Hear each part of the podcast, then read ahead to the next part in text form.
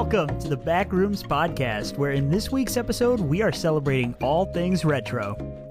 Now, I don't really know what our primary age demographic is, so you're either going to learn about some cool new games today, or walk away from this episode ready to put our heads on the chopping block for calling you old. Either way, odds are I don't think you're going to get the chance. If you can't hear it in my voice, I'm battling COVID right now, and it's more likely that my lungs are going to burst and vital organs cease to function before you even get the chance to find me. So, regardless of your age, please enjoy the show. All right, shut the fuck up. Just chilling, chilling and grilling. Because it's hot in here. So I'm, I'm going to talk about something. Okay, ready? Ready when you are. Stoplightology is the study of multi-luminary structures housed within a rectangular prismatic prison that houses the Candela family. The objective of their function is to display the horrors and emotional deconstruction of photons when siphoned from their natural habitat into optically based artillery exits.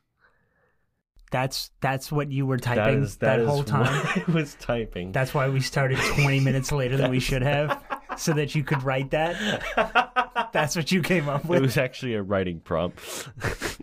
no. Wait.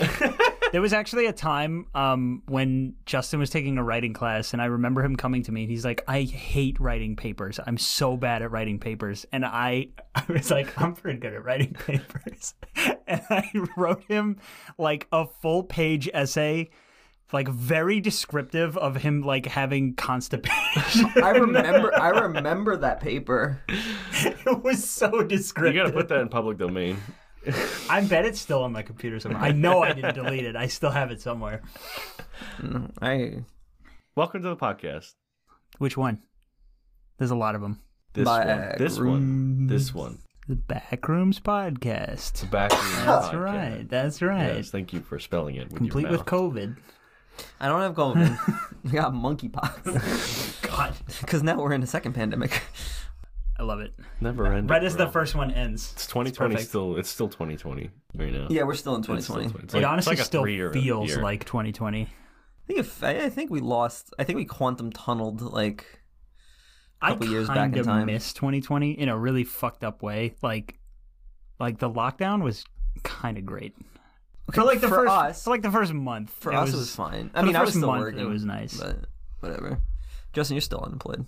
I was working the whole damn time, motherfucker. Were you? Yeah. Oh yeah, you were. It was remote. Oh. My whole job became remote and then you left. after two years. That was yeah. like a that was like a fuck you, we can do whatever we want kind of move. Microsoft just closed all of its physical locations. Like you have to like do you recognize the balls on a company to just say, "Yeah, we don't need any physical locations anymore. We're going to move all our operations online. It's it'll be fine." I mean, 1.3, And then they 1.4 bought and then dollar they bought. Activision like 2 years later. when you got you know one and a half trillion dollars to work with, you can kind of make any decision that you want. yeah, I guess so.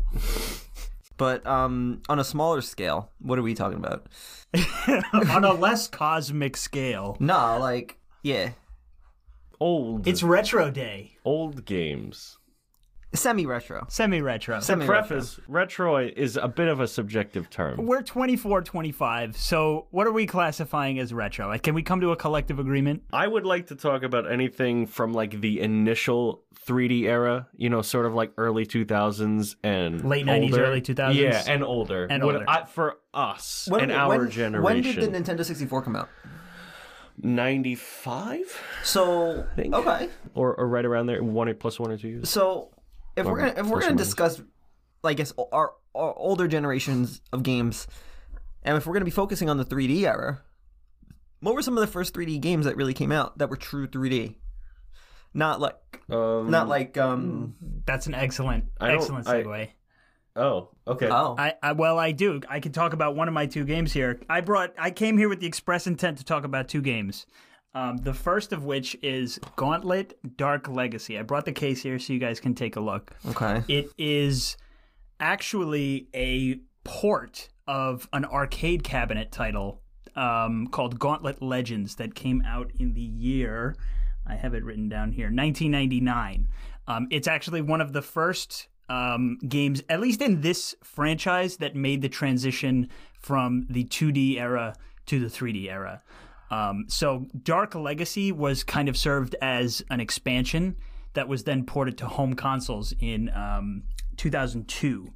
Um, home Yeah. consoles being Xbox, PlayStation 2. What's up? Yeah, no, because it says like 1998 to 2000, uh, like copyright on the back, but the Xbox came out in, in Yeah. 2001. Yeah, yeah, yeah. The actual game Okay. came out in like the, the very late '90s, and then it was ported um, to the Xbox and PlayStation 2.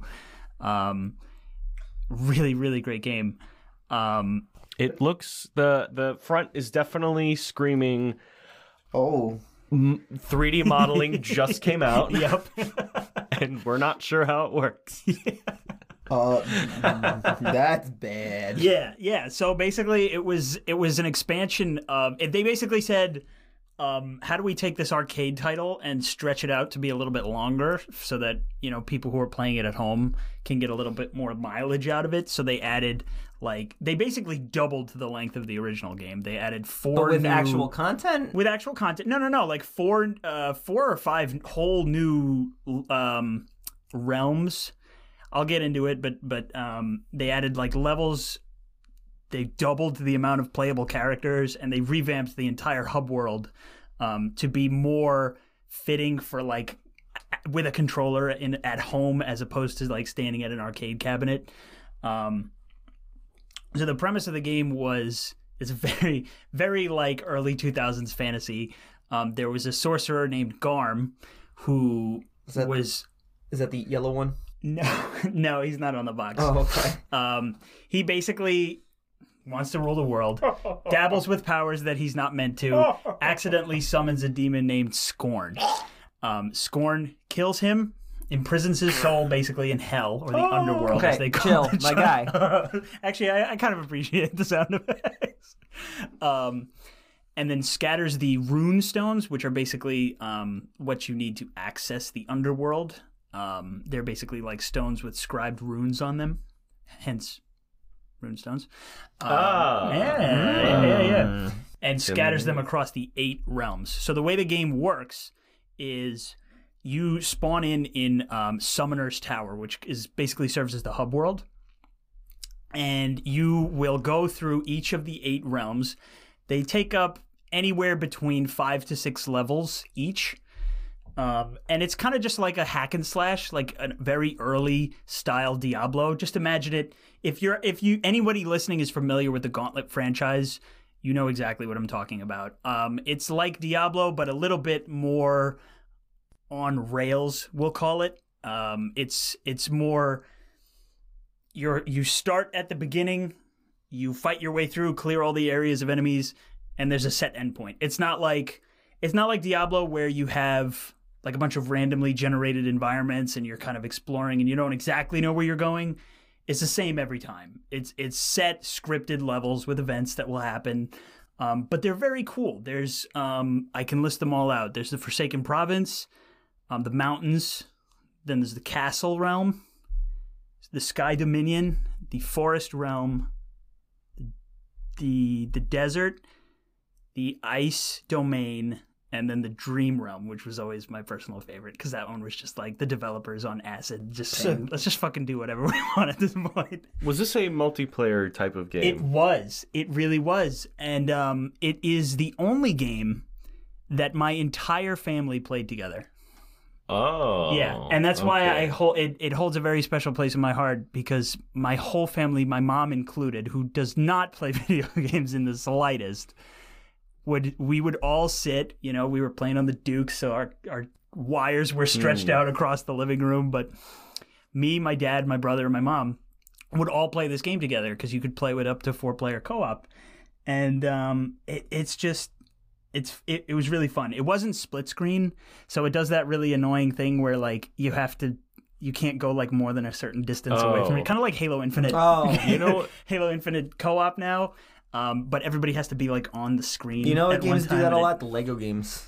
Yes, Uh, yes, yeah, yes, Uh, yes. Uh, GTA San Andreas, the, lo- the the local multiplayer. If you ever play it, the camera it, it's not two cameras. It's like one camera that pans and stretches only so much, so you can oh only. my god. yes, that's so basically annoying. that's what happens. That's what Yeah. happened, and, and, and it's kind of a pain in the ass sometimes because you can get like stuck on stuff. No, I'm going and then- this way. Yeah, no, it's Minecraft Dungeons too.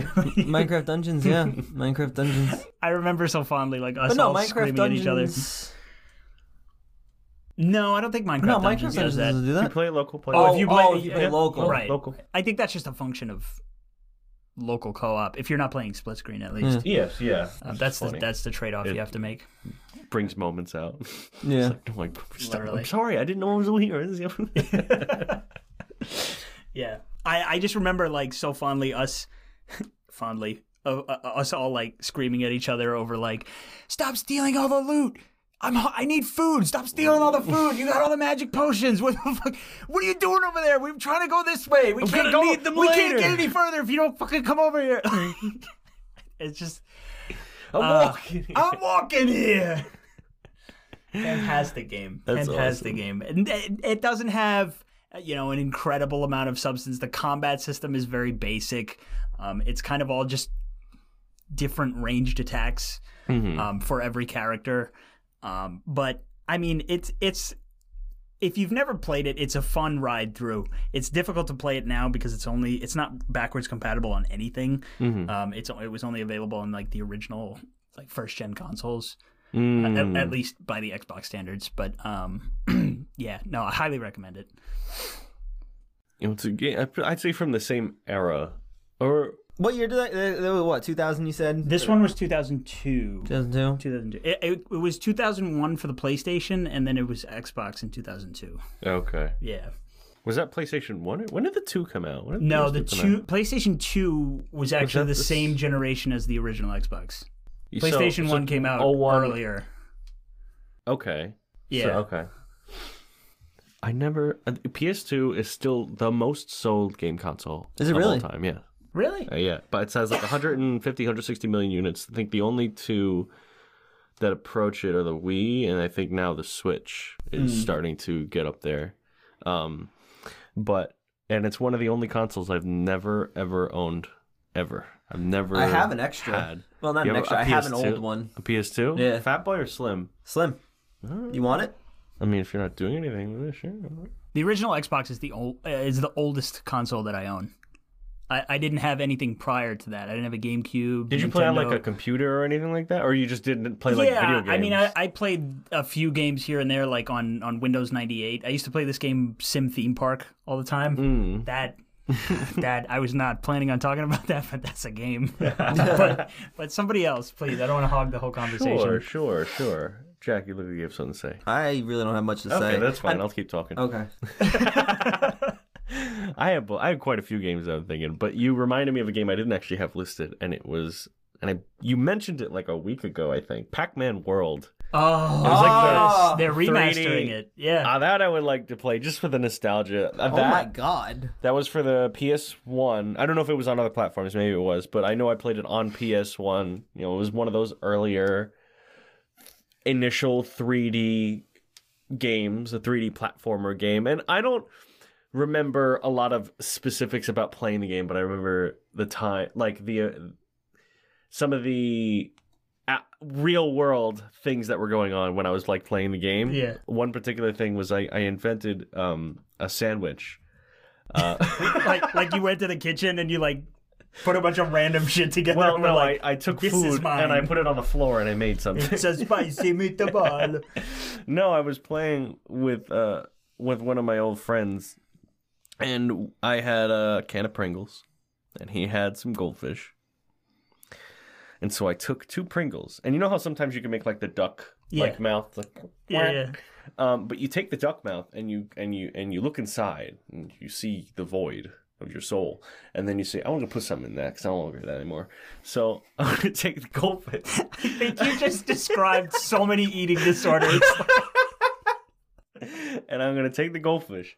I'm gonna put it in there. And there's barbecue chips with the multicolored goldfish, and you made pringfish What the or goldles. it's a spicy shit the sandwich. that was a really dumb story. but it's something that I did while playing that appreciate game. I remember traversing like random, you have random fragments of memories in that age, like that around that era. A lot of times, that's one of them. Would, so was that like related to the fact that you were playing the game, or it Yes, just like, or it, it just was- like triggered a memory? No, no, no. I was playing the game at the same time that I made that discovery. But like, were you playing the game and like something about it like gave you the idea, like, hmm, Um, I should try this. Maybe because Pac-Man is like walk, walk, walk, and he eats just things. consumes? Yeah, so the Pringles go make a mouth, they go walk, walk, walk, and then they eat the goldfish, and then Alright. you go walk, walk, walk on the whole thing. I should be a therapist. I'm helping you like unravel your past trauma history. Did you have something? What? No, you I'm- look like you were about to say something. No. I'm Okay, good. that's fine. I'll keep talking. So another game. I mean, you guys seem to have a much more. I don't know. Interesting childhood interactions with games or something. I don't know. I mean, like for me, when I was when I was young, the first first games I really played, um, it's hard for me to really pinpoint, but um, there are a few games on the original Xbox that I have some memories over because I played it with my father. But um, so games like Halo CE, I was going to say, yeah, why don't you, you know, we about talked that? we talked about that um, before. But two other games that I played with my father um, when I was younger was the Fable, the first Fable game. I've never played a Fable game. They're a lot of fun. I have 87 STDs in Fable 3. My I need lord. to. I need to understand that game because, like, how, How do many you- of them did I give to you? Because I know that we have a child together. Yeah, Are you? the, are you different biological makeups? I think so. Because I'm like, how did you? Yeah. Well, yeah, Childhood yeah, yeah, yeah, yeah, generally yeah, is- yeah. Unless we adopt, we didn't adopt. Did you? Can you adopt? Um, Did You can adopt, yeah. uh, did- okay. You can have gay relationships. It's I don't amazing. It's actually a really What is- sick game. Uh, okay. I do know my character was white. Your character was white. Our child did come out black. I'm not I'm not upset about it. I'm, I'm just confused. confused Because I, I- don't know if I'm missing a piece of the puzzle. Is there somebody else in the picture? Do I not know what's going on? I'm just very confused. I have a lot of questions. I think that's just I'm the problem with the game I'm engine. gonna need. I'm gonna need one of you to give me like a two sentence summary of what the fuck the game is like about. What do you? So, what? Is, yeah. what is? What do you it's do? A, so Couldn't it's a even tell you. it's a fantasy RPG okay. where you play as either you're you're essentially royalty Okay. and depending on which of the games you know your family gets murdered Are you royalty in all of them? i think so yeah Okay. um I've only played oh the third one. actually no only the third one you're royalty but essentially you become the chosen hero of the you know f- through fate and whatnot you know that that trope Of the fable. um of i forget the name of the world something with an a Oh, um, oh my God, Albert Albert. Alberton. alberton no, I don't think so. The world I was of actually just watching something about Fable 3 the other day. Albert's world. Albatross. albatross So, is there fighting mechanics? Is- yes you- so it's a it's a like albion Albion. Oh my God. Um, but it essentially you you are I don't really to, to I guess the, the best way to describe it you are essentially going to be making choices and decisions that are either you know overtly evil or overtly good which will impact you know the way you interact with people. You end up becoming royalty you could become well known you build a reputation. Um, some of the games do it better than others but there is combat there is magic or willpower i guess they call it in that game. Okay. but um i think the best of them from like a it's it's hard to say because fable 3 was much more refined hmm and then it had a much more in like There was melee, ranged weapons, magic. right and then obviously similar to like the role playing aspect to get more in depth with it you could get a job you could do Yeah, you I like remember play the that. game could by play- you doing the could- job? yeah like Like, oh, I bake cookies or you I bake get cookies fish. you be a musician or you be an armorer or a weaponsmith I remember that. uh, you could be a landlord you could buy real estate Do you spend like like say if you're you're, an, you're a weaponsmith or whatever? It's all real world I was, microtransactions. no, I was gonna say, are you spending like you know like twelve real world hours like crafting weapon, just pounding at it with a hammer, No, no, no, putting it through the fire, Yes, the yes. blast fire? maybe maybe like a couple minutes, but not like. But no, it's, compounded over the course of 12 hours. but it's it was it, honestly for someone for a young kid, especially Fable One, um, where that kind of stuff was not really as, I guess, overt. hmm yeah, in games. That's a good word. Um, it's pretty cool. I like the spin that um, they put because Jack was mentioning how um, you could be overtly good or overtly evil. Um, when when you become royalty, the game forces you to make a lot of decisions that will either very positively or very negatively affect um, the townspeople, but will also inversely affect your bank account. Um, and the Or, premise or the behind bank the bank account of, of the, the- of the, the, the, treasury, treasury. the royal Yeah, treasury. yeah, yeah. Yes, yes. Um, and the the spin that they put on it is: Do you want to be well liked, or do you want to protect everybody? Because there's like an evil coming, Yeah. and you have to have enough money to raise an army to defend your people. And unfortunately, the things that will cause you to make money is I think the option that nets you the most amount of money is like demolishing an orphanage to put to up build a to brothel. build a brothel. Yeah, and it's like It gets you like a million dollars. so if like that, if that protects the whole at- village but at the then end, when you go through the game a second time, you have this predisposition that you know, so you have to spend as much time getting to the point where you can have money, so you don't need to just demolish that right. that orphanage. You spend the money, but now you hmm. still have reserves in your treasury because I played through it the first time and I wanted to be good. yeah. And I didn't realize what would happen at the end of the game. I made all the good choices because I wanted to be I don't well no, liked. don't in case Justin plays it. No spoilers. I'm kind of interested in playing. it's Which a one? really The third good, one? The should I third play? one. Yeah, we should play that together. I will say Can you play that with three people? I don't. I think it's two player co think op. it's two-player. But either way, if you make all the good choices, you would expect to get a good ending. No, There, there is no good ending. there's no good ending. It's just. It's like a morality kind of thing. Uh. you have to weigh out the options because people will die.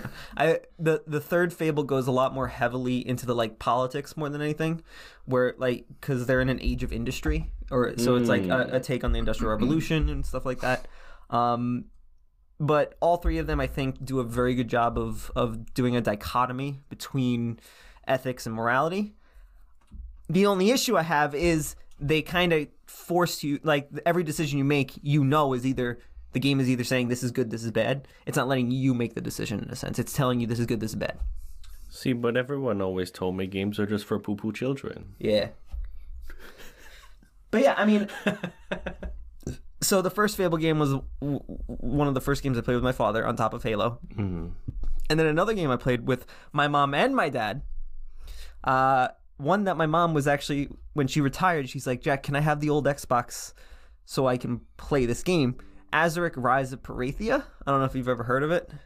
No, I don't think so. It was like it was an open world, like a true open world, like OG Xbox game. Mhm. Um, I don't know if I've talked about it before, but it was actually pretty cool. Um, you were. If you pull up like box art for the game, the main character looks like he belongs in Avatar, the movie. Uh, he's blue. Um, What is the name of this game again? Azurik, A Z U R I K, Rise of Perathia. Essentially, you know, you're like a guardian of this world, and the the elemental discs, which keep the elements in balance, are um are stolen and shattered Mhm. right? And you have to like go around and get it back. But all the powers that you have have been stripped from you, so you have to go get your powers back too. And it was open world to an extent because like there were a lot of um, parts where you have to go to this part first before you can get to this part. So early 2000s open world, it still did a pretty good job. So I Was think it like a hub world type of No. thing? Like, you go to. Okay. it was just literally just you had the the city in the center, which was uh, whatever the name of the city was, and then you had your regions to the north. You had your region to the north, region to the east, west, and south. Mhm. and each region, and then there were cave systems and and you know transit systems connecting everything. So for an early 2000s game, it was pretty impressive. Um, looking back on it, um, I think around that era It's- is like when games started to be able to create like actual engaging narratives, like on a more deep level. I think like basically say PS1 and 64 era and up. So like late 90s and up when technology started to like catch up and enable you to just do more with games and there's 3D elements now. It's just like that. Because before that, it's there were very far and few between the games that could actually have like an an, an interesting story or narrative that wasn't just like to serve the gameplay purpose. yeah, Um, I'm sorry what you were about to say. No, something. no, I, I was gonna say like I feel like I love that. I love that, and I feel like Love early what? two thousands games, like the game you were just talking Oh. about. I brought it up. I, I um. I feel like early 2000s games were. I'm, I'm going to run the risk of sounding Sound really boomer? old. Yeah, I'm going to sound like a boomer. I was born in the wrong generation, but like early 2000s games, I feel like were just so much more creative.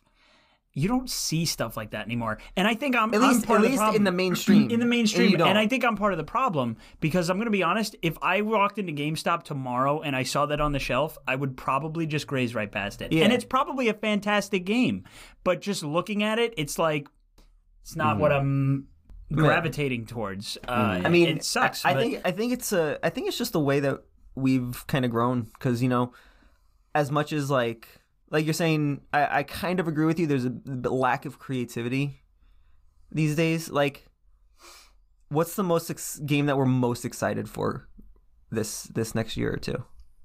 bomb rush cyberfunk Really? yeah What without a doubt What about you? I, I, I don't. I I can't. You know, Ragnarok. I was gonna say Ragnarok is Ragnarok. up there. Absolutely up there. Now, what's it? so you guys are the problem Well, no. What do you mean? That's a no, that's a that's a fantastic fantastic game. game. that's true but Creative. and a, an un, a quote unquote uncreate non-creative game that all three of us are probably excited for oh, MW2. MW2. yeah, I am. Well, I'm excited for that, but is that creative? I think yeah. it's a product of the fact that, like, in that era, it, it, it was it was the wild wild west. Oh, absolutely. No, people were just throwing shit at the wall at that point hmm. to see what would stick. That was before Halo got big. That was before Call of Duty got big. That was before Grand Theft Auto got big. There was no like, there was no blueprint for people to follow to say, well, this is going to sell like hotcakes every year, no matter what. So we don't have to be creative. We Yeah. don't have to do anything new. You want to know a fucking wild game? People could just do whatever the hell they wanted, and it was awesome. the Oddworld games. Have you guys ever played those? I've heard them. I but haven't, I've but I've heard. I've seen Caddicarus do a lot of videos about it. My uh, I played Oddworld, Munch's oh. Oddysee. Oh, was that like a sort of platform, like side, side view platformer type of thing? They have so some of there the games. Some of them were like platformers, like side to side platformers. Yeah. There was a few that were like 3D, like Mm-hmm. true 3D. Like Munch's Oddysee was one of them, and it's such an odd game. It was very, in, it was interesting to see. Like, there's that word again, Was it? but It's interesting. like, I I mean, It it was Just- not just- following any kind of Yeah, trend. It was yeah, very much its it own had a very- unique identity. the the art design was very tribal. You know, so like, Mm. it was like um, alien type of like kind of. dudes or something like that, It- it with like just- these weird shaped faces and like weren't their lips sewed shut? s- eh, some of them If were, I'm yeah. thinking of the right game. But you know, at around those times. not times, that I do with- an with- Outer Worlds, Outer Wilds thing again. but um it started to get heavy into like the, like you, you were saying before to bring back to your point games at this time were starting to get more heavy with their narratives and their themes that was a game about slavery in a sense if you think about slavery and um, genocide Mm. and like maybe even even to an extent um just overuse of resources because one of the characters you play as he's the last of his kind other than this one can of his eggs that's being sold on the on the marketplace Mm. to the highest bidder. And that's like the, the core of the game. And it's like his Huh. partner is an ex-slave who escaped custody of this corporation. And it's like this is fucking early 2000s this this was a t-rated game. There I, I think also culturally is like that is up until around that time frame people didn't have the belief that games could could tell gripping narratives and gripping stories. Yeah. Um, and whether that was because of technological limitations, which I think it was partly, um, or just people not exploring the medium to their to its fullest potential, like having that that engagement rather than a movie, you're a passive viewer. It's like being actually trying to put yourself in the scenario because you're the one con- making the decisions and controlling it. It's a totally different way to just interact with media, and um, one of the games that definitely set the bar in terms of when the 3D era came out is absolutely Super Mario 64. Yes.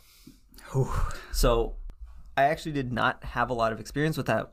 Really? Yeah. No, neither believe it did or I. not. Really? Well, I didn't have a 64. oh, okay. Yeah, you said so you're on Xbox. When I was in when I was in grade school, like I was young, I was probably like ten years old, Mhm. Maybe even younger. Uh, yeah, ten years old. Let's go with ten. I was ten years old. Sounds like a safe number. Huh? Sounds like a safe number. Sounds like a safe number.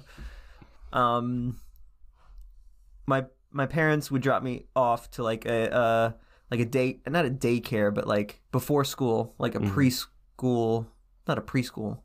Semantics. like a Semantics. like an orphanage before you went to school, hoping sure, somebody takes you. sure. No, so what?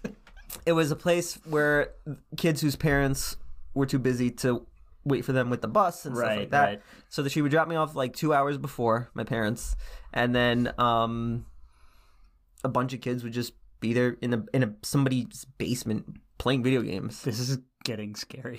No, and, and then school the school bus would come, and then you go to school. okay. so it was like a friend's house, or you said Um, No, basement. it was it was a babysitter essentially. oh, it was okay. a babysitter. Oh, okay. Found him on Craigslist. I don't know. No, it was some it was someone's mother at the school. Okay. Oh, okay. Gotcha. Um, so it was fucking legit. Okay, all right, all okay. They were right. probably part of the PTA. Yeah, probably. It's, it's, No, Parent Teacher Association. okay. Those are too many syllables for I'm Brian. sorry. It's getting deep. Um, Anyway, my limited experience with Super Mario 64 was there. Okay. That went way off track. M- My I I owned I still own an N64 and I I did play that game when I was younger amongst a couple other games. There was also before I go into the game what itself. game? One of them is is uh Kurt I'm, I'm to probably butcher the name Kirby 64 or Kirby and the Crystal Shards. Kirby and the Crystal Shards. Yeah. Um great good game. great game. You know what? The platforming itself is like, you know, not as tight as like the Oh, it's 2D ones. in in But in uh, the uh, In Kirby? yeah, the the crystal shards for the N64. I've never heard Um, anybody say that about Mario 64. No, no, no, no, Kirby. But like just the idea of like power combinations Yeah. and things like that was was so cool and just like that was half the fun of the game was just trying out different stuff. Um but another part of my life that I remember playing this era of like consoles and games is the couple years that I went to camp. Um, you know, also probably around the same like Like eight, 10 nine, old. 10 to like twelve, like eight to twelve range. And one of the times that we would get, which is I think after we'd eat in like a big cafeteria, big like you know warehouse type of thing, they'd have a separate room off um in the same building, but it had like a bunch of game consoles set up so that kids could like Oh, that's play. You Was know, it- like was this for- Camp Kenwell? Yes, it was. Oh! Where you could just like play, I don't know how long, half hour, an hour, something like that. Um, and you know the controllers are thrashed, the games are all over the place and shit. But like my you know, God. there's some games you could play there that you wouldn't have access to otherwise. Like I remember playing um the original Super Smash Bros on N64. oh, yeah. Um, that, That was, was I think, that- my first experience with that game in, um, anywhere, and that's a lot of retro gaming is for for people where wherever you define retro is like your retro is a subjective term. Yeah. It's it's important to say that. yes. Um, Everything will become it at some point. Super Mario 64 set the benchmark, and still, it's still a great game today as far as 3D platforming goes. On Nintendo's first fucking try, they did so exceptionally well. There are quirks and little bugs and things with the way the game works, but it's also, you know, I think you can com- completely forgive that for the era that it was in.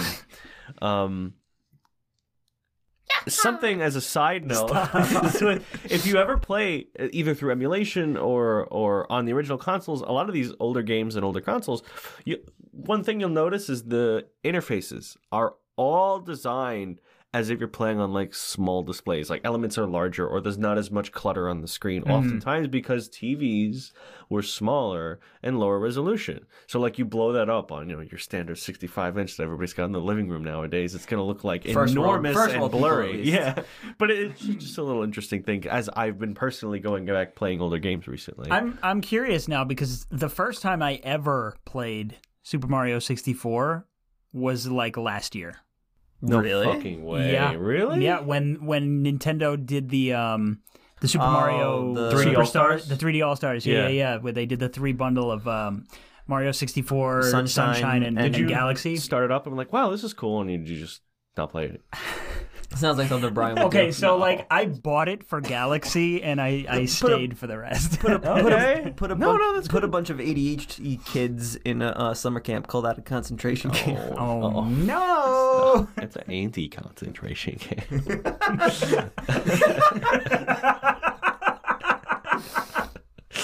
Horrible. uh it's a it's That's cool. but I'm curious, like, yeah is that's probably not the the true experience of playing Mario 64 the because only- I'm sure they probably upscaled the resolution a little bit to work on the Switch. It is. uh, It isn't. It's not remastered or remade. It's it's through emulation that it's working off of the cartridge. And so the only the only things that really get modified is like it's a resolution bump, and I think the the the texture resolution for stuff is improved. So it looks a little better, a little cleaner on like modern displays. But more or less, it's the same experience. The only thing that it would change is Nintendo. uh, The N64 in that era was like the last. Um, the last hurrah for really, really interesting console and controller designs. Because the N64 had the weird, stupid trident design for its controller. Well, yeah, but let's let's keep that in the past. Yeah, I well, I know. I think it's interesting, like, because you get to see if you look through all the years of different the way that consoles are designed from both a hardware, external perspective, like like aesthetic, and also the controllers. It's just it's just interesting to see how companies experimented because there wasn't Right. any standard like there is now. You have two joysticks, you have a D-pad, you have bumpers, triggers, and buttons. That's like every fucking controller because that's just what it has naturally come to in a the, the conclusion of game. Duke, the original Xbox controller, the Duke modernized essentially what we know Yeah. now as modern controllers. Yeah. I hate the Duke. Really? but I appreciate it compared to what we have oh, now. Oh, yeah, yeah, yes, I hate it. It's bulky. It's a mess. It, it, everything feels so spaced out. It's not comfortable to hold. It has a wire. Let's oh, leave it no, in the past. not a wire. Let's Did you ever it try? In the past. They did release in that era like an updated uh, original uh, yes. Xbox controller. So it was, like, actually, smaller. the ones that I had were the updated ones. Okay, Um, which were Those a little not bit bad. better. Those they were were a little bad. bit better, but the Duke is just. it's, It's yeah. a little unwieldy, I think, still. for anyone um, wit's like enormous fucking hands. Exactly. I which I tiny do not. I have little dainty hands. Especially for someone your size, that's just, it's like you're a little fucking freak. It's because all my All the size went to somewhere else. yeah my brain bone. It's that's a game that I went back to, and I'm like, this still. What I game? feel like it. Uh, N64, uh, N64, Super uh, Mario, Super Mario. uh, 64 still holds up. N64. It still holds up. There's some quality life stuff coming from like say Super Mario Odyssey, a direct like lineage uh, from that that like I appreciate in the newer games, but it's still a great game. That is, I think, a problem coming back to older games if you've never played them or had little experience. Is like, oh, this was great in 1996 Right. you know, but ugh, some games GoldenEye. don't. GoldenEye. Yeah, some Yeah. games really don't hold up. They were great for their era, but or introduce new concepts that are now they- just normal. they were fantastic at the time. They set a precedent for what we have now. Um, and we can always appreciate them for that, but that doesn't necessarily mean that I want to pick up the Trident and play N6, uh, play GoldenEye on the N64. It's just not. Well, yeah, I what mean, like wanna it- do. even going back to some of the games that I still like, I played, I downloaded like some sketchy Xbox emulator on my computer to play Azurik Rise of Perathia. Is that why you have a new computer? No, um, and there are some aspects of it that are a little aged, but I think it held up very well, especially compared to like the Oddworld games had some wonky movement here and there. Otherwise, aged pretty well. Uh, the old Legend of Zelda games, so like the N64 era, so uh, Ocarina of Time and Majora's Mask, fantastic games. You cannot enjoy the aiming and the and the look controls. It was like an games. interesting lock on. Well, not even just the lock on system. It's just like whenever you're free looking or not locked on, it's a disaster. Um, they fixed it with the like the quote unquote re releases, I guess, like on Okay. the on the 3DS. So Do they modify like the controls, or is it the game actually like kind like of the works a little look, the look, the sense, like the the look of controls, the, the like I guess the sensitivity curve or the Mm-hmm. however the actual mechanics work, but it, it, it's modernized. It it, it Okay. it works now. That's good. That's good. Um. That can those things like that can be like a barrier for uh, Yeah. for people to enjoy these older games that maybe they never got to play. Yeah. Um, Kirby and the Crystal Shards not very it doesn't have a lot of depth to it. no, But- no, it's it's quite a short game with you know it's just it's like Halo CE had a pretty hard barrier when it came to difficulty, especially at the higher difficulties. That, and there was a lot of like Yeah. repeat And in a the lot of game. repeat, you know, yes. backtracking because for, for saving like on development time. Truthfully, the truth. um, it, the the game kind of follows the structure of going through the campaign for the first five six levels and then doing it backwards. Mhm. if you really think about it, That's true. Yeah, That's It- very it's- true. I didn't even think of that. it fits i guess the narrative and also it saves on on development time and development costs and just you, you have you have limited resources and limited you know information you could put on disk there's just a whole lot of limitations that come with that and they pull it off. It's a fantastic game. it's really i i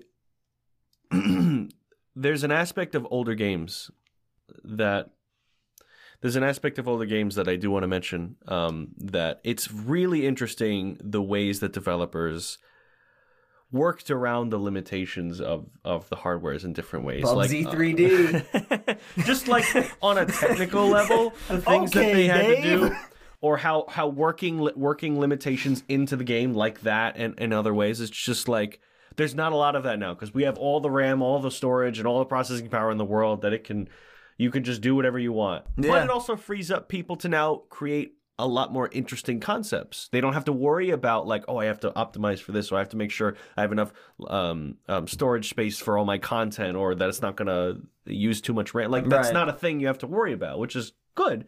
But also, people are not as going going to try and optimize their games for larger games stuff Right. that comes in play. But yeah, interesting co- aspect about that. Yeah, that that's true. Like I guess in a sense, like if if Resident Evil was never released back in the day, Hmm. right, and they wanted to make Resident Evil One, the original Resident Evil, with the crappy look control, the crappy like movement and look system, would the game if they released it for the first time today, right, without any prior games, would it have the same success? if it didn't have that look systems because a lot of people that's part of the game that's part of the horror and the experience but people would not I, I don't that think so. I don't think so. And I think a big part of it is the fact that it was unprecedented at the time. There was nothing to compare it to. Mm-hmm. Um, I, there, I, there's really two sides to it because, you know, what would the gaming landscape look like today had it not existed back then? right Right. So what would we have to compare it to?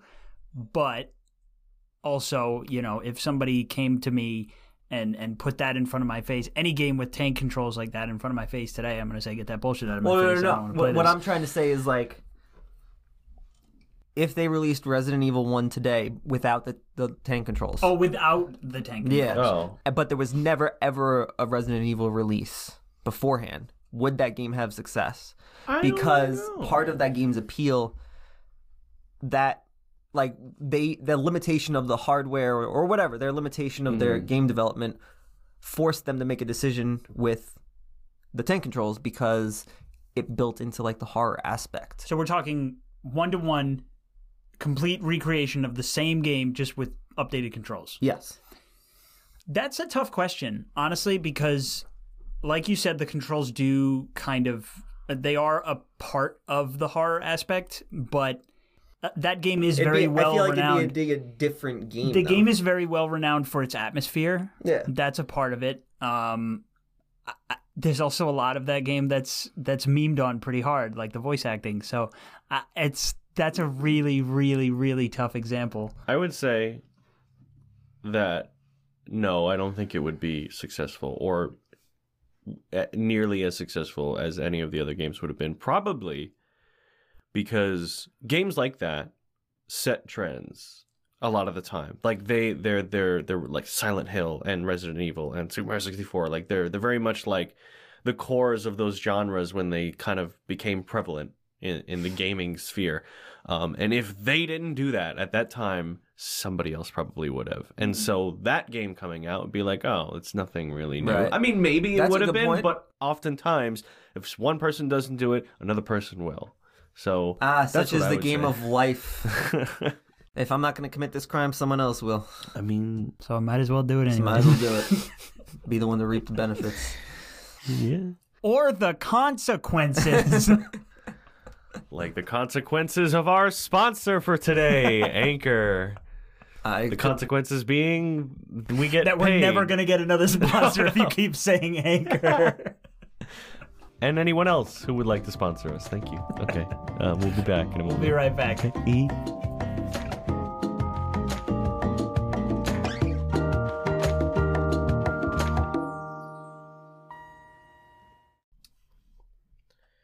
Welcome back.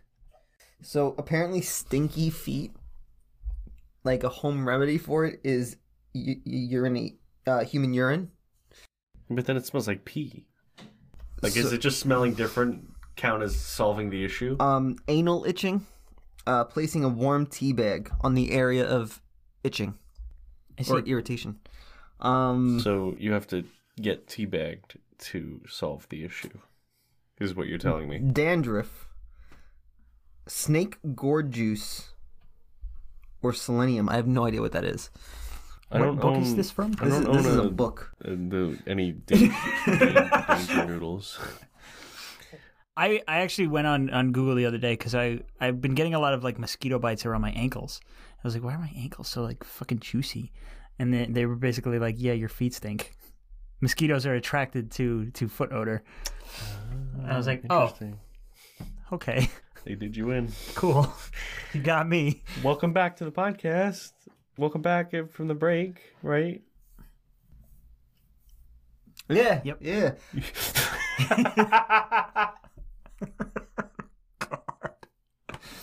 Welcome you- back to Feet Treat. So you had some uh, over there, Jack? You, you had a Say again? some- You, you I'm had a little something? little something, you had a plan for I, us. I did have a plan. So I lost. I think I think a way for us to, to I think uh, another topic of interest that we can discuss. We are very young, Yeah. Right? So even though we feel like early 2000s seems like like that that turning point in gaming history so far, at least when it comes to like narrative and and you know adjustments to 3D and so on and so forth. Um, games before then we didn't really have access to. They weren't native to They us. weren't native to us. So for us, we had to re- uh, not retroactively play these games, but what's the term? Not proactively. I mean, you have to make a conscious effort to like go and play an older game. Yeah. Because you you have some interest for whatever reason that may be. I think a great example for me. Two. I have two. There was a game compilation on the GameCube called the Bandai Namco Museum, and it was a collection of like 15 old arcade games f- by Bandai Namco, and it was just on GameCube.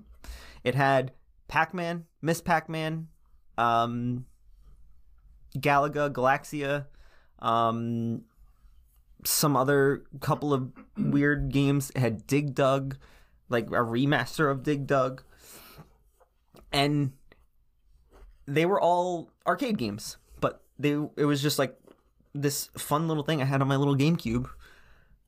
And it was sick to to get to revisit these games from my like my brother-in-law. He has a real arcade cabinet in his basement. He plays he played those games growing up.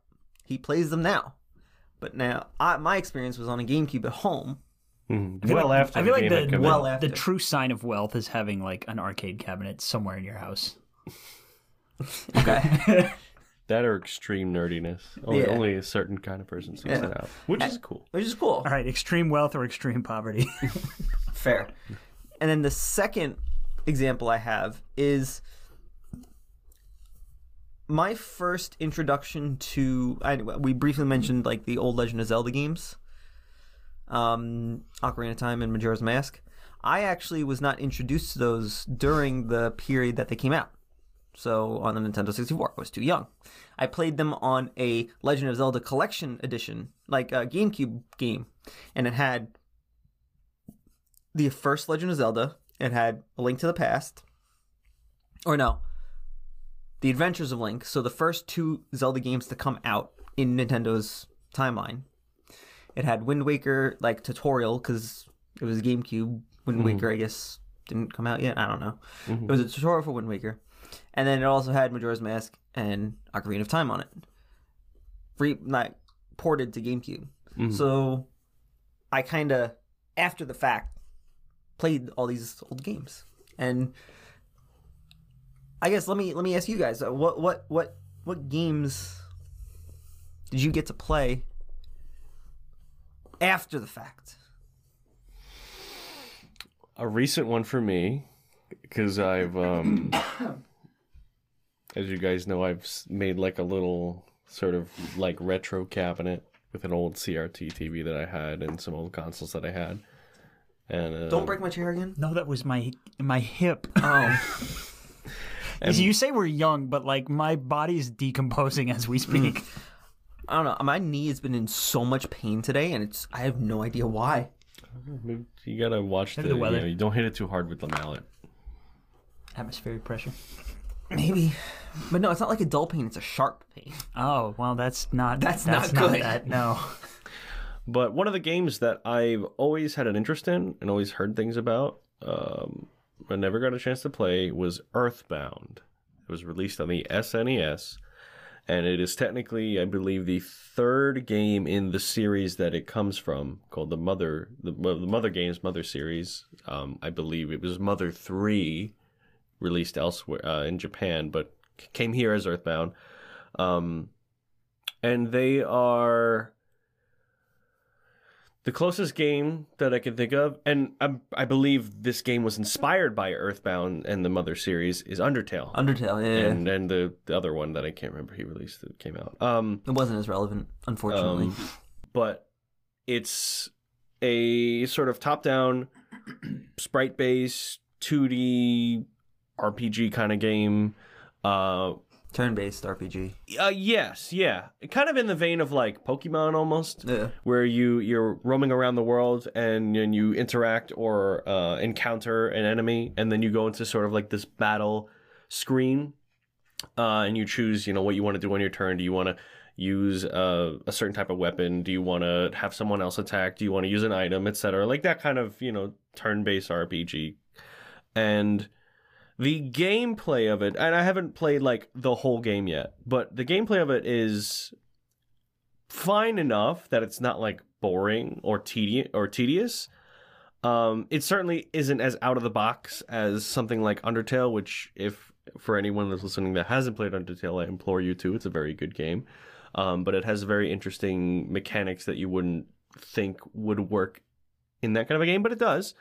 Um, but the part of the game that I actually like is the like the dialogue and and the narrative. I find it interesting and funny actually. You know 30 plus years on like the way that the characters talk and like little jokes and the way that they speak is just it's funny and entertaining. And it's still like that kind of a game is something that i think does hold up even if the gameplay is fairly simple. The art style is not super complex but like it's enjoyable from that perspective and you could feel there's a lot of like love that went into that that game and that game series um the if you remember i know you guys may know this but- and this will give you a, a, a piece of context um, from super smash bros brawl the sp- subspace emissary Right. Yes. so um, one of the enemies the uh fucking not is- Porky. Y- yes It was Porky. yeah yeah it, where it's like this kind of chubby headed kid with like blonde bowl cut. Yeah, But he's covering like- his eyes. Yeah, but he's yeah, like, it like a can't see his- spider thing. Yeah, yeah. Um, I assume maybe that comes later on, but he's like one of the one of your friends in the initial part of that game. Like he helps you, but he's kind of like a, a cowardice person. Um, so he'll always like push you. Like he'll go and you know try and find the encounter or like be the one to to like push the story on, and then when something happens, he like runs back. Yeah. It's like oh, I know a few shit, people okay. like that. Excuse me. No, not you. Oh, he looked at You Joe- just immediately pan to He Brian. stared into the windows No, of my soul. because I figured like you would look at me and like we would think the same person because I think we know a person like that. I am not sure. But I'm sure that you do. But that's a game that I'm really enjoying. And um, the reason that I get to play that is because of emulators. Yeah. Because it can be hard to access like original um, hardware if you don't already have it. To try and source something that works or get it to connect to something that works. Um, or to get that genuine experience, like playing sometimes, you know, on a CRT is going to feel different than playing on an emulator. But um, that's actually something that I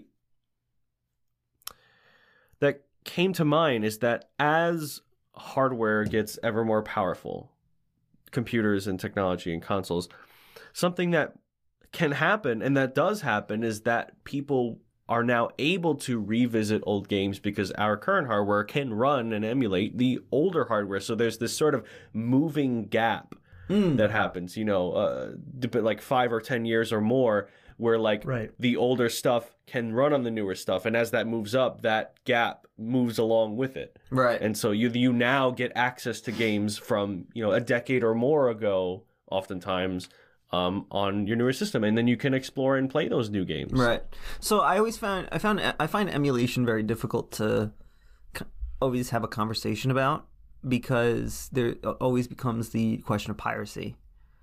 Um so I think we should skirt uh, like we should preface the idea of Oh, we don't condone we piracy don't in any condone capacity. piracy. Emulation is completely fine as long as you own the games that you're playing. You know, then then sure, whatever. But we don't condone any actions of privacy or game or game piracy. Piracy. Oh, yeah, you wouldn't pi- game download piracy. a fucking car, would you? I don't know. BMW is gonna start charging fucking subscription fees for heated seats, so I guess fucking so.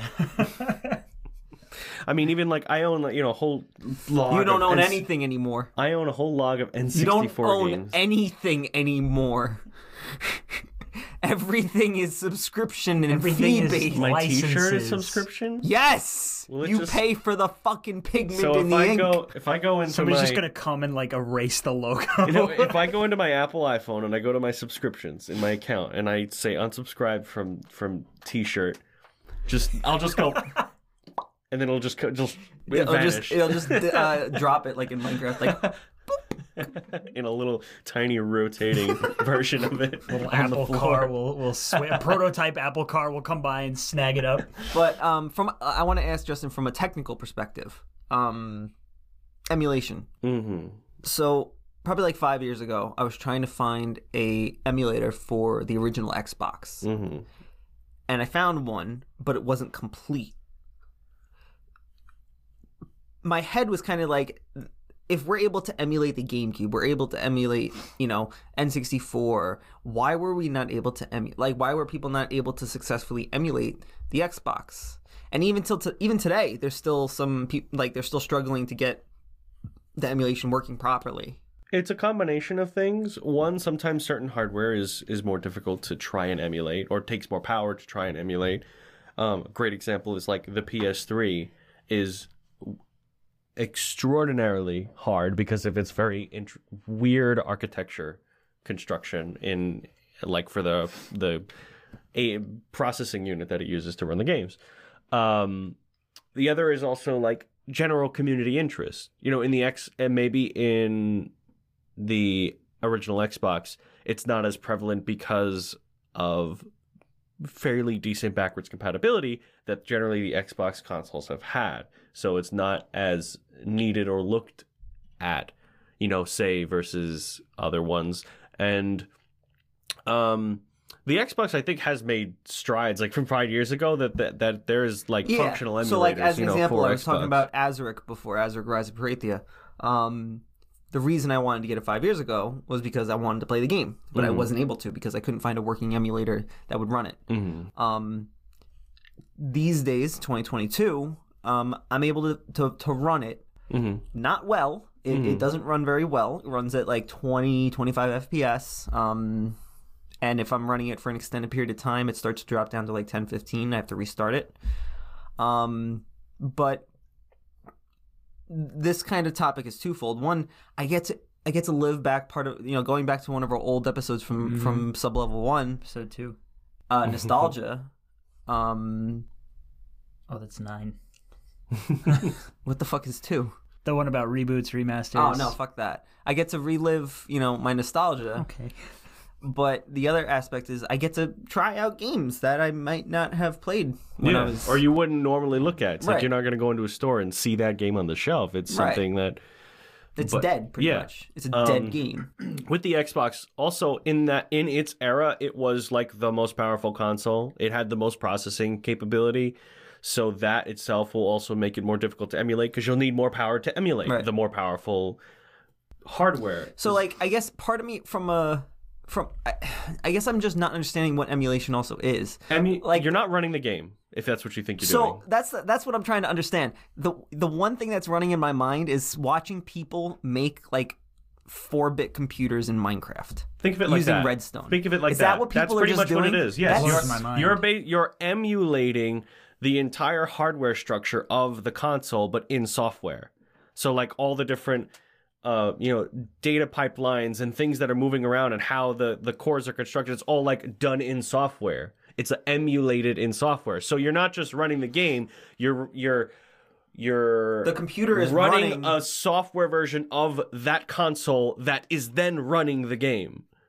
So there's like a lot of layers, and that's why it usually takes a lot of processing power. And there's that gap of where of what modern hardware, uh, what old hardware can be emulated on modern hardware. You know, if in 2010 to emulate an Xbox, probably impossible Right. with it with the current with the uh, Dude, power that's capability. fucky to think about. Did that make sense to any of our uh, non-computer science listeners out there? No. Okay, it didn't make sense to me either. I'm right there with you. Imagine like, you know, i- i- if a, if a something like an Xbox is a bunch of little elec electronic hardware, you know, transistors and things and and pipelines and stuff moving around from different components and all that. Just like imagine it's all like a your electronics phone. board. Imagine trying to take that and say, I'm gonna I'm gonna I'm going- make an iPhone. yeah, I'm gonna on make that computer. in software. So what that means is like, okay, I have this little piece of data that represents like a thing on the board. Like or I have or this is like one core and it does all these things. But you're saying like it's it's it's I'm trying to find the best way to say it. It's when you develop stuff for um a phone. for a phone often um, or for any mobile hardware most of the time you have an emulator on device uh, on on your machine that emulates running this software on what would be a phone Android uh BlueStacks. uh yeah Oh Yeah, yeah, yeah. shit. um and it can differ be- because there's architectural differences on like Right. an arm processor versus usually what our computers run which All right, is now we're getting a little too far yeah, for some of the it's- idiots it's like, me. We've been too far. There's a lot of layers. That's Yeah, basically there's like- a lot of layers like an onion. of of abstraction that happen, and it takes a lot of power to run each layer to get from the computer you're running on to the game. I think So that's just it's that's just more evidence of the fact that we live in a simulation. It's you could you're simulating an Xbox on a computer. Yeah. Me and my coworker wear like the same clothes very frequently, and I think it's it's just like a glitch. I like you both have the same. Like we just have attire. the same You're wardrobe. both young white frat boys. You get no, along. no, no, but I'm talking about like we wear the same clothes on the same day, like without Yeah. coordinating, without No, yeah, speaking but, to like, one another. It's just, Statistically, it makes sense though. You both I've have never very. been in a fraternity. I know, but you you both have cultural similarities. You're both white. You're both from middle upper middle class No, no, no. neighborhoods. It's it's about they're on like they're on the similar like v- a vibe length. Yeah, you know they okay. call. I think it's it's just a glitch. I'm supporting your thesis that we live in a simulation, Oh, and you're you're fine. actively trying to refute me. All right. Emulation is a cool topic, though. That's Yeah. how Super uh, uh, 3D All Stars works. What? It's Oh, uh, for yeah, Super Mario 3D 3D All Stars that right, right, runs. Oh right, Um, right. We I mean, that's how about the, the backwards I mean, compatibility on Xbox. Yes, That's how that it's works. emulating the older consoles. It's Which it's is running still- a software so version of the older console. Yeah, it's it's yeah, that's That's wild. So why do you need a physical disc in order to do that then? Licensing. Licensing. Oh, okay. So that's Okay. that's It Microsoft uses just being that. greedy. Well, Gotcha. no, Not that's greedy, just but that's, that's just how they do licensing. That's just licensing. Gotcha. Yeah, yeah. Gotcha. I shouldn't say greedy. That's how that's, That's how the they make their money. Even uh, your even modern games uh, that you install, like if you have on an Xbox and you in, you know you have to install it to the hard drive, it's not running off the disk. It's running off the hard drive, and the disk is simply a license. Yeah, yeah, yeah. So if you were to if you bought a disc and you installed it, and then you went and bought a digital copy, you wouldn't have to reinstall it. You just that's now the license is digital on the Right. Xbox. So forget like I know there's a handful of games that that are not backwards compatible Mm-hmm. exclusively because of licensing issues. Is it more is it more so because of like legal and licensing copyright kind of issues Yeah. as opposed to actual like a technological Absolutely. all- limitation often- on the game? Oftentimes it is technological and there is there is licensing stuff in in terms of like that type of a situation but oftentimes it is like technical hurdles because every game it runs different or utilizes the hardware in different ways and there's a lot of different edge cases of of how things work. Like emulators are not perfect. It's hard to make to make things like that perfect.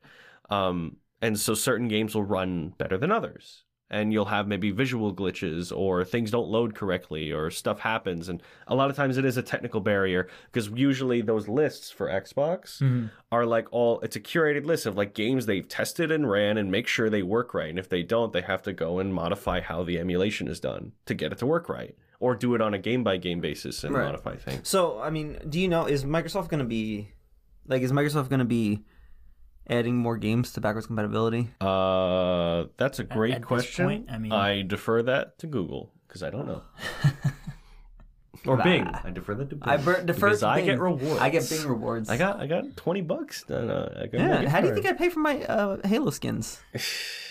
How do you think I pay my rent, dude? Bing rewards pays for my mortgage. it's been getting me through the gas prices. but Yeah, what's up? um, Video so games. Earthbound for you Yes, was a game a I've game that you were recently- able to retroactively play. that I never originally uh, Yeah. What about you, accessed in Brian? its time. Anything that comes to mind? that you've played, either remaster or emulation or whatever? yeah, Yeah. Jet Set Radio. Yeah, Yeah. Jet Set Radio. So wait, you didn't play that when it came out? No, I did. All right, so let me elaborate.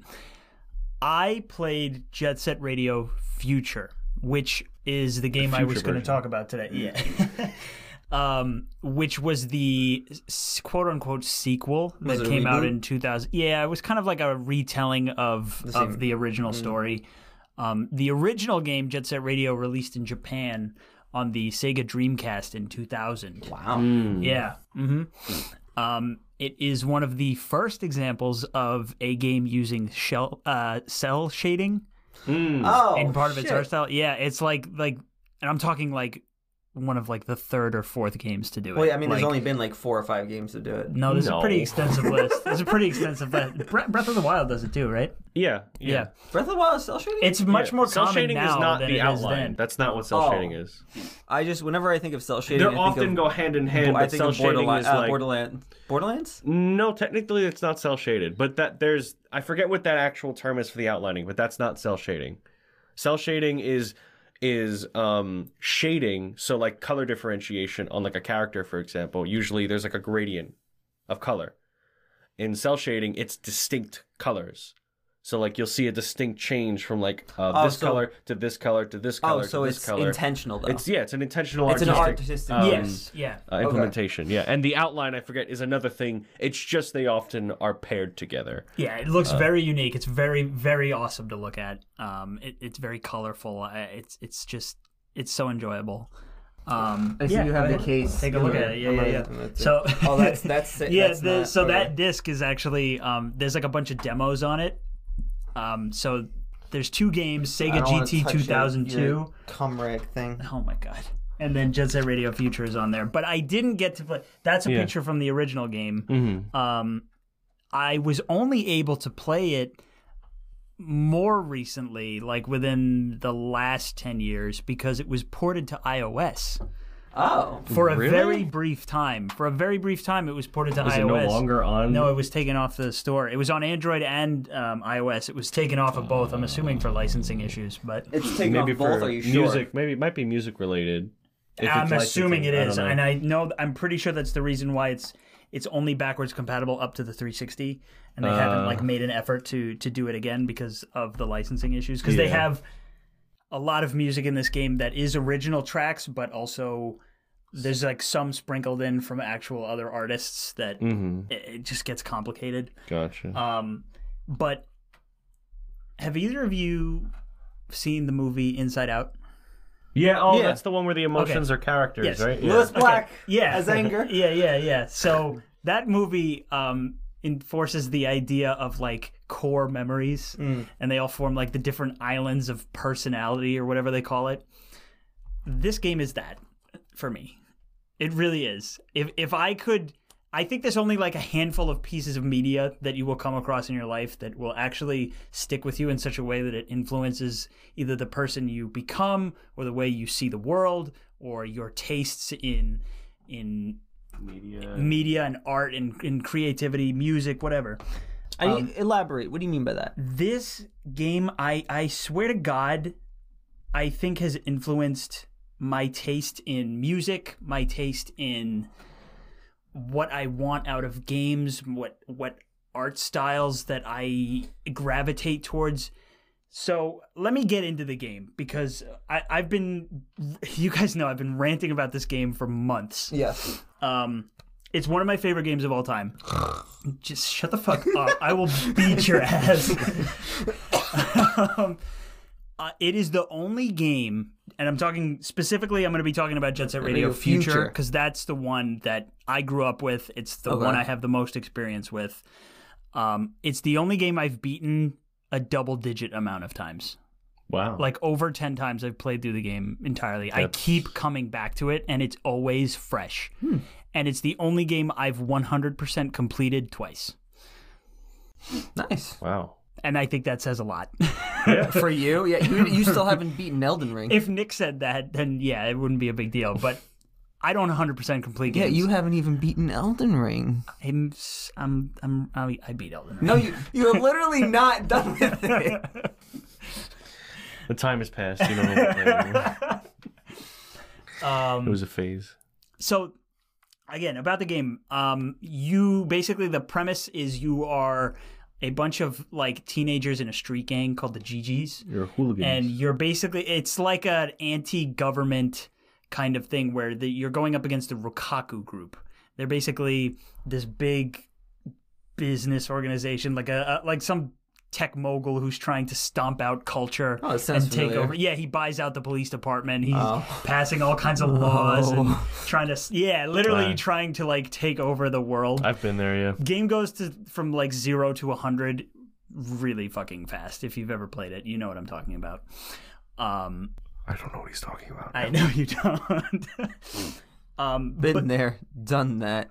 so you basically um you are a bunch of teenagers on these inline rocket powered skates Okay. so a lot of the mechanics are based on um obviously skating so It- grinding um half pipes things that are not also physically possible like grinding up telephone poles that's a thing you can Go do fast enough. no Yeah. No, listen. No. I mean, listen. Hey, no. I did free running and parkour for a little while, right? One when you're trying to jump up like a tall wall, Mhm. you don't you don't run up it, you run into it, and that's how you get the high. The well, height. yeah, because your actual tracked movement is running at the wall, jump, and then as you're running up, you're actually going off the wall at a slight angle, and then you're pulling up. No. Because you're not running, you're not vertically actually moving up. You're moving at a slight angle away from the wall because you're pushing at the wall. Right. Well, so you, it's a little more complicated. than that. Anyways. Anyways. um, you're basically in like a territorial kind of tug of war with a bunch of other gangs that are in Tokyo To. It's like a fictional version of Tokyo. If you couldn't figure that out. Oh shit. Yeah. Um, so basically, your goal, at least in the earlier stages of the game, is to tag as many walls as possible with graffiti. Graffiti is a huge aspect of the game. Um, and it was actually the original game was taken to court for encouraging vandalism. So it was like, yeah, it was like a whole thing. So Why won't anybody think of the children? I fucking hate people. it's, it's Video games are satanic. It's ridiculous. But the game is it, the game has a very like self-referential sense of humor. It like knows exactly how ridiculous it is. Yeah. Like when the police are coming after you. Like the first level, they'll send a few, you know, officers after you. You just have to like knock them over and spray their backs with graffiti and that's how you take them out. You just spray their backs and I guess they stop.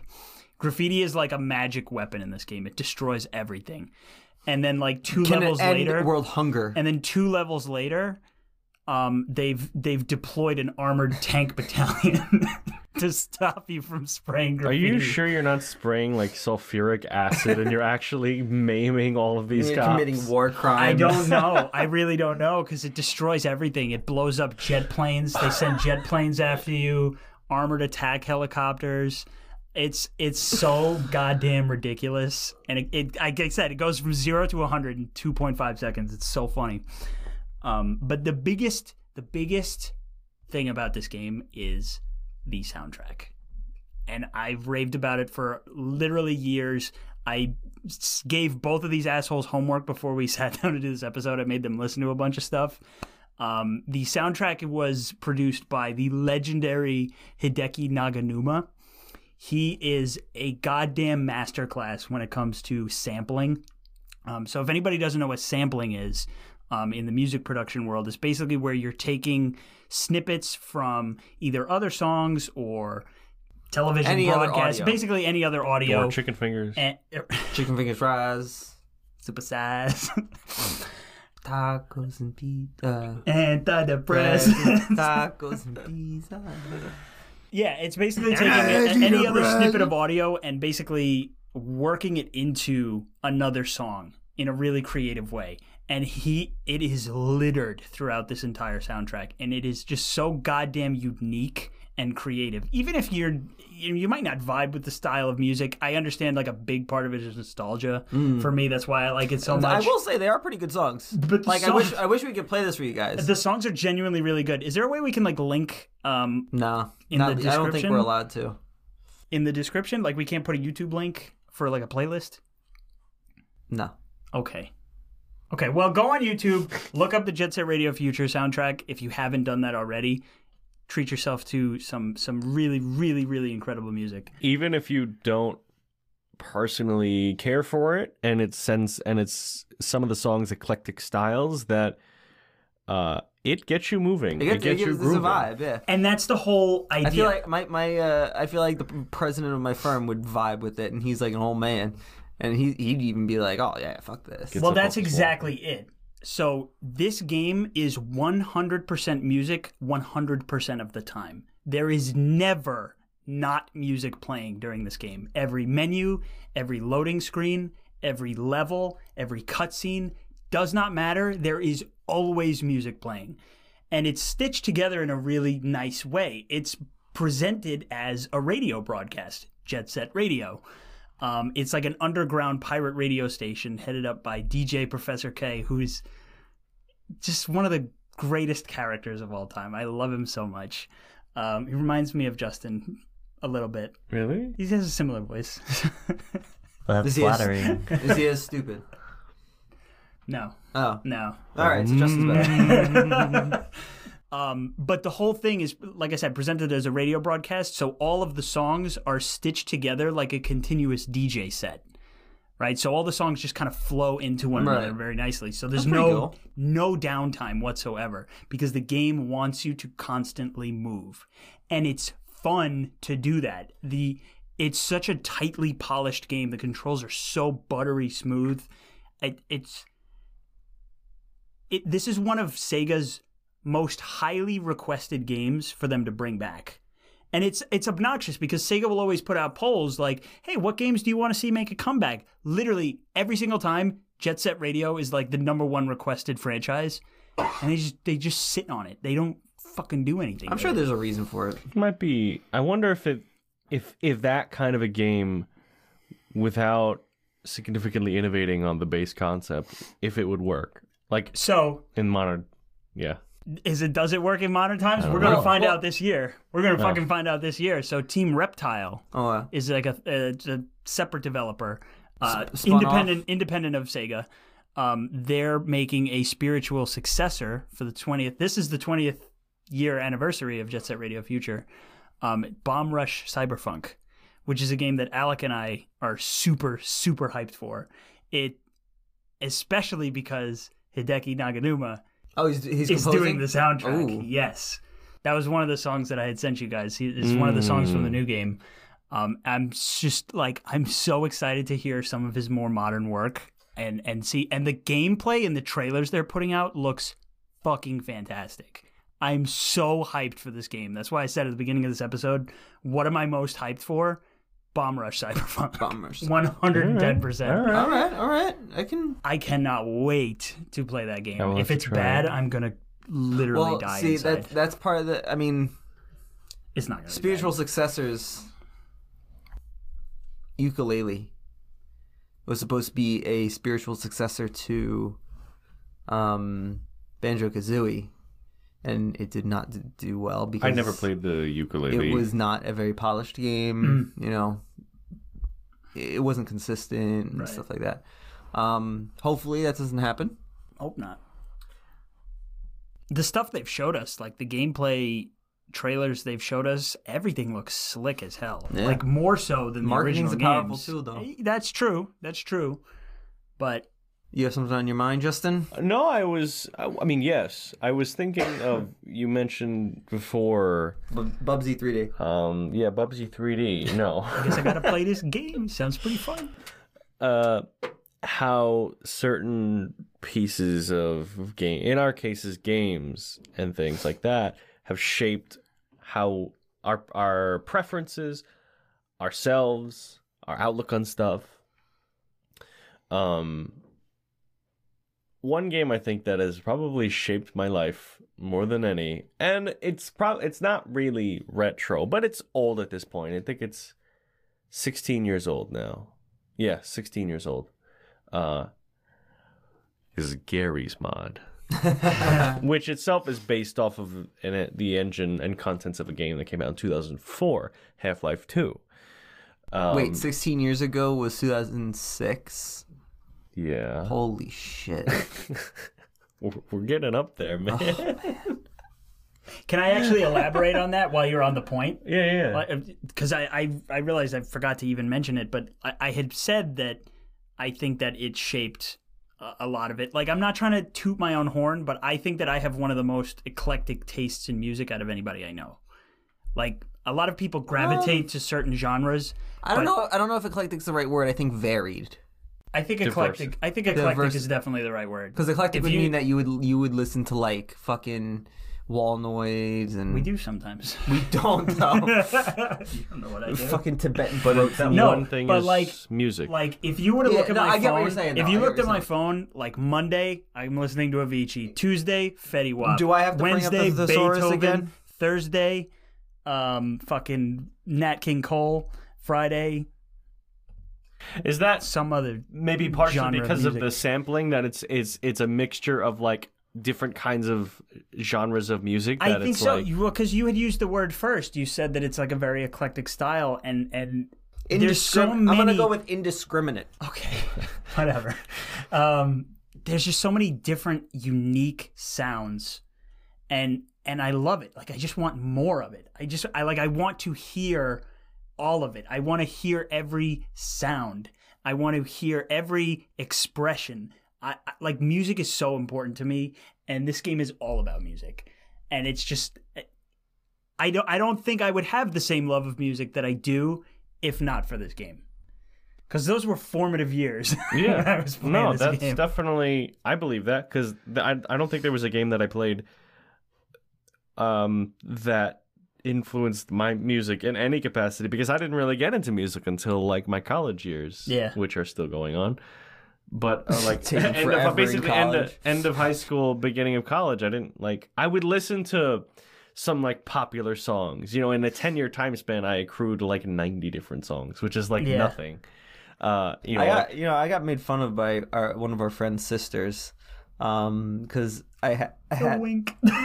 I had um, I think I had like 300 songs in my liked playlist or whatever, and she's like 300. I'm like, yeah, I mean you have like 1900. I'm like, oh fuck, I got something wrong. Like I I always was like kind of self conscious because I was always very picky with my music taste. yeah. Um, I think and it's just you know an extension of of your person. You know, yeah, yeah, very particular. and um, I kind of got self conscious about that. So I just started adding songs to my play, and I didn't even like them. It's like having a fucking stacked friends list. It's just like you haven't talked to anybody in eight years. Look at all my songs. Oh my god. Am I cool yet? and, and you know what? It honestly kind of affects me to this day. Like we hired a new guy at the firm, and whatever. We're all, we're all just talking. We started singing "Hey Brother" by love. Avicii, Love and it. then uh, one one guy he's like, "So what kind of music do you guys listen to?" And everybody's saying, and, and like I'm just sitting there, and I'm like, I don't know. One. I'm self conscious about who I listen to. what do you? Well, you. I mean, you have a particular taste for like electronic and subgenres in Yeah. there. Fatsy Lund. Depression. Space. Depression. Uh, I I totally understand that. Yeah, absolutely. That is that makes sense, and I can see that. And to what I was saying, that again, even though it's not technically like a retro game, but it's old for me. It was a form. It was in my It's the formative same. years. It's the same idea. I get you. Yeah, that the game I think influenced my um I don't know if social knowledge, but like my my ability to socialize in that game was It expanded. It made you less autistic. It made you me more social. So yes, the same thing. Um and also is probably the reason why I'm doing what I'm doing in my life in school. Right. Like I started with engineering and now I'm doing uh, computer science instead. And it's uh, in large, almost entirely because of that game and the things that it allowed me to do. And it influenced my life in a lot of different ways. And there's going on a smaller scale, um, I see ga- there are games that I played throughout my life that have like set benchmarks. Like games need to meet this in this criteria, or like it's just not that good. Right. Um, I get what you're two saying. two games that that exemplify movement, I think that are like tight, tight. Uh, because, Tight. because because that's the emotion that it evokes. Is one Super Mario Odyssey has some of the nicest fucking platforming movement I have ever played in a game, and two Titanfall in a first person shooter is is so feels so good. But even through the years, like plenty of games have shaped that. I'm trying to think of, of examples off the top of my head that are like, I say older, um, of that era. Well, while I'm while I'm thinking, does anybody else have anything to add to that? Anything else that uh, that formed your your being or your preferences or one? your Did likes? I have one? I think maybe the the early because a lot of m- the, doing this kind talking about this during during this uh this room makes me think of Azurik. It makes me think of Fable. It makes me think of even even the first Halo. The expansiveness of a world and the expansiveness of your power and reach. And then freedom. I think that might be why games like Minecraft and Mm. stories like Ragnarok, Dark Souls, Elden Ring, Sekiro, the complicated inter- interactions between so many moving parts, and then and then freedom in Minecraft. That might be Okay. why, like, because I started with those games in a sense. Mhm. Hell, even even the Oddworld Munch's Oddysee game, it was very open. Like, yeah, it was open levels rather than open world, but the levels you could just fuck around in if you wanted to. You can collect all the what, whatever those green fucking things were called. I forget what they, they were like a little.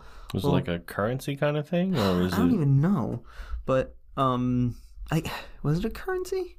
or just some don't kind of collectible or something? Yeah, but there are these. You know, you either save all the little fuzzies, or save all the slaves, or just finish the level. Um, I hate using that word in such a lighthearted sense. Slaves, the um, indentured servants. Um, Not Call it what it is. If they're slaves, they're slaves. That's just the nature of the game. yeah. Um, they actually call them factory workers. Mmm. Assets. Assets. but I think that's probably what's Company property. Let's move along. women. No. No. No, no, no. No, uh, that's a hundred percent a joke. I promise. Brian says no. Ah, no, I don't say no. Uh, Um, to to move on. Um,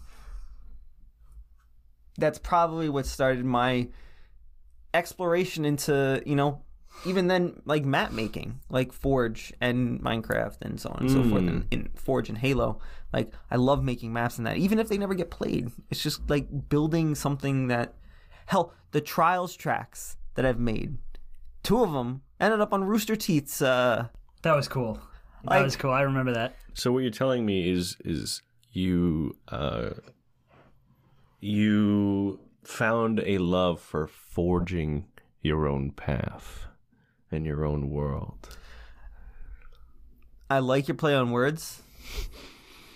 I'm trying to create free will in a world that doesn't have any free will. It's all, All actions are predetermined. Oh, no, 100%. it's all just a construct. No, I would, yeah. I mean, that is a construct. Any other thoughts? Well, you had a thought. I, I did. Yeah, you s- and then you kicked it off to me. You're like, oh, well, I'm thinking. I didn't think of anything at the Oh, moment. okay. It That's sounds okay. about right. Oh man. But yeah. Any other closing thoughts before I think we wrap up today? I feel like I'm sitting in a sauna. Yeah, me too. Uh, it's good for the skin. Yeah. Is it really? I think heat is bad for your skin, but it's good. It's- It's good for your uh, your relaxation. There, there's something. There's a reason saunas are like they're like good for one part of you, but not. You know. Detox. Oh fucking. Quote know. unquote. Gotta sweat everything out. I, don't Well- I just I just do drugs. I went to I was in your bathroom before and I was You're not allowed in that bathroom. full by the way. disclosure, I was taking a whiz. Too late. I was taking a whiz. Um, and Jack has a, a light installed in his toilet, and it was it was lit up yellow, and I started doing my thing, and it turned red, and I thought like I pissed off the toilet. I've, I've never had that experience. It ag- you aggroed it. I was like, you guys didn't hear me. You'll see a health bar pop up on the wall. You guys didn't hear me. I was like behind the door screaming like, I don't like that. I don't like that. Help! Help! Help! fucking fucking toiletous. I'm sorry. I'm sorry. I take it back. See, like arms come out. And It's like it goes Stop. empty. No, that I just imagined that. That's terrifying. It's like a trunk mimic. oh gosh. Well, on that note, thank you everyone for joining us today in On our that bomb. walk down memory lane. and on that bombshell. We need a bombshell to lane. end on. Uh, no, no, Munch's Oddysee Yeah. talked about the fact that women are property. No, no, No, they're not. All right. On that bombshell, No. have a good night. Before this gets any worse. Thank you for joining. We'll see you in the next one. Whatever that is. Good night, folks.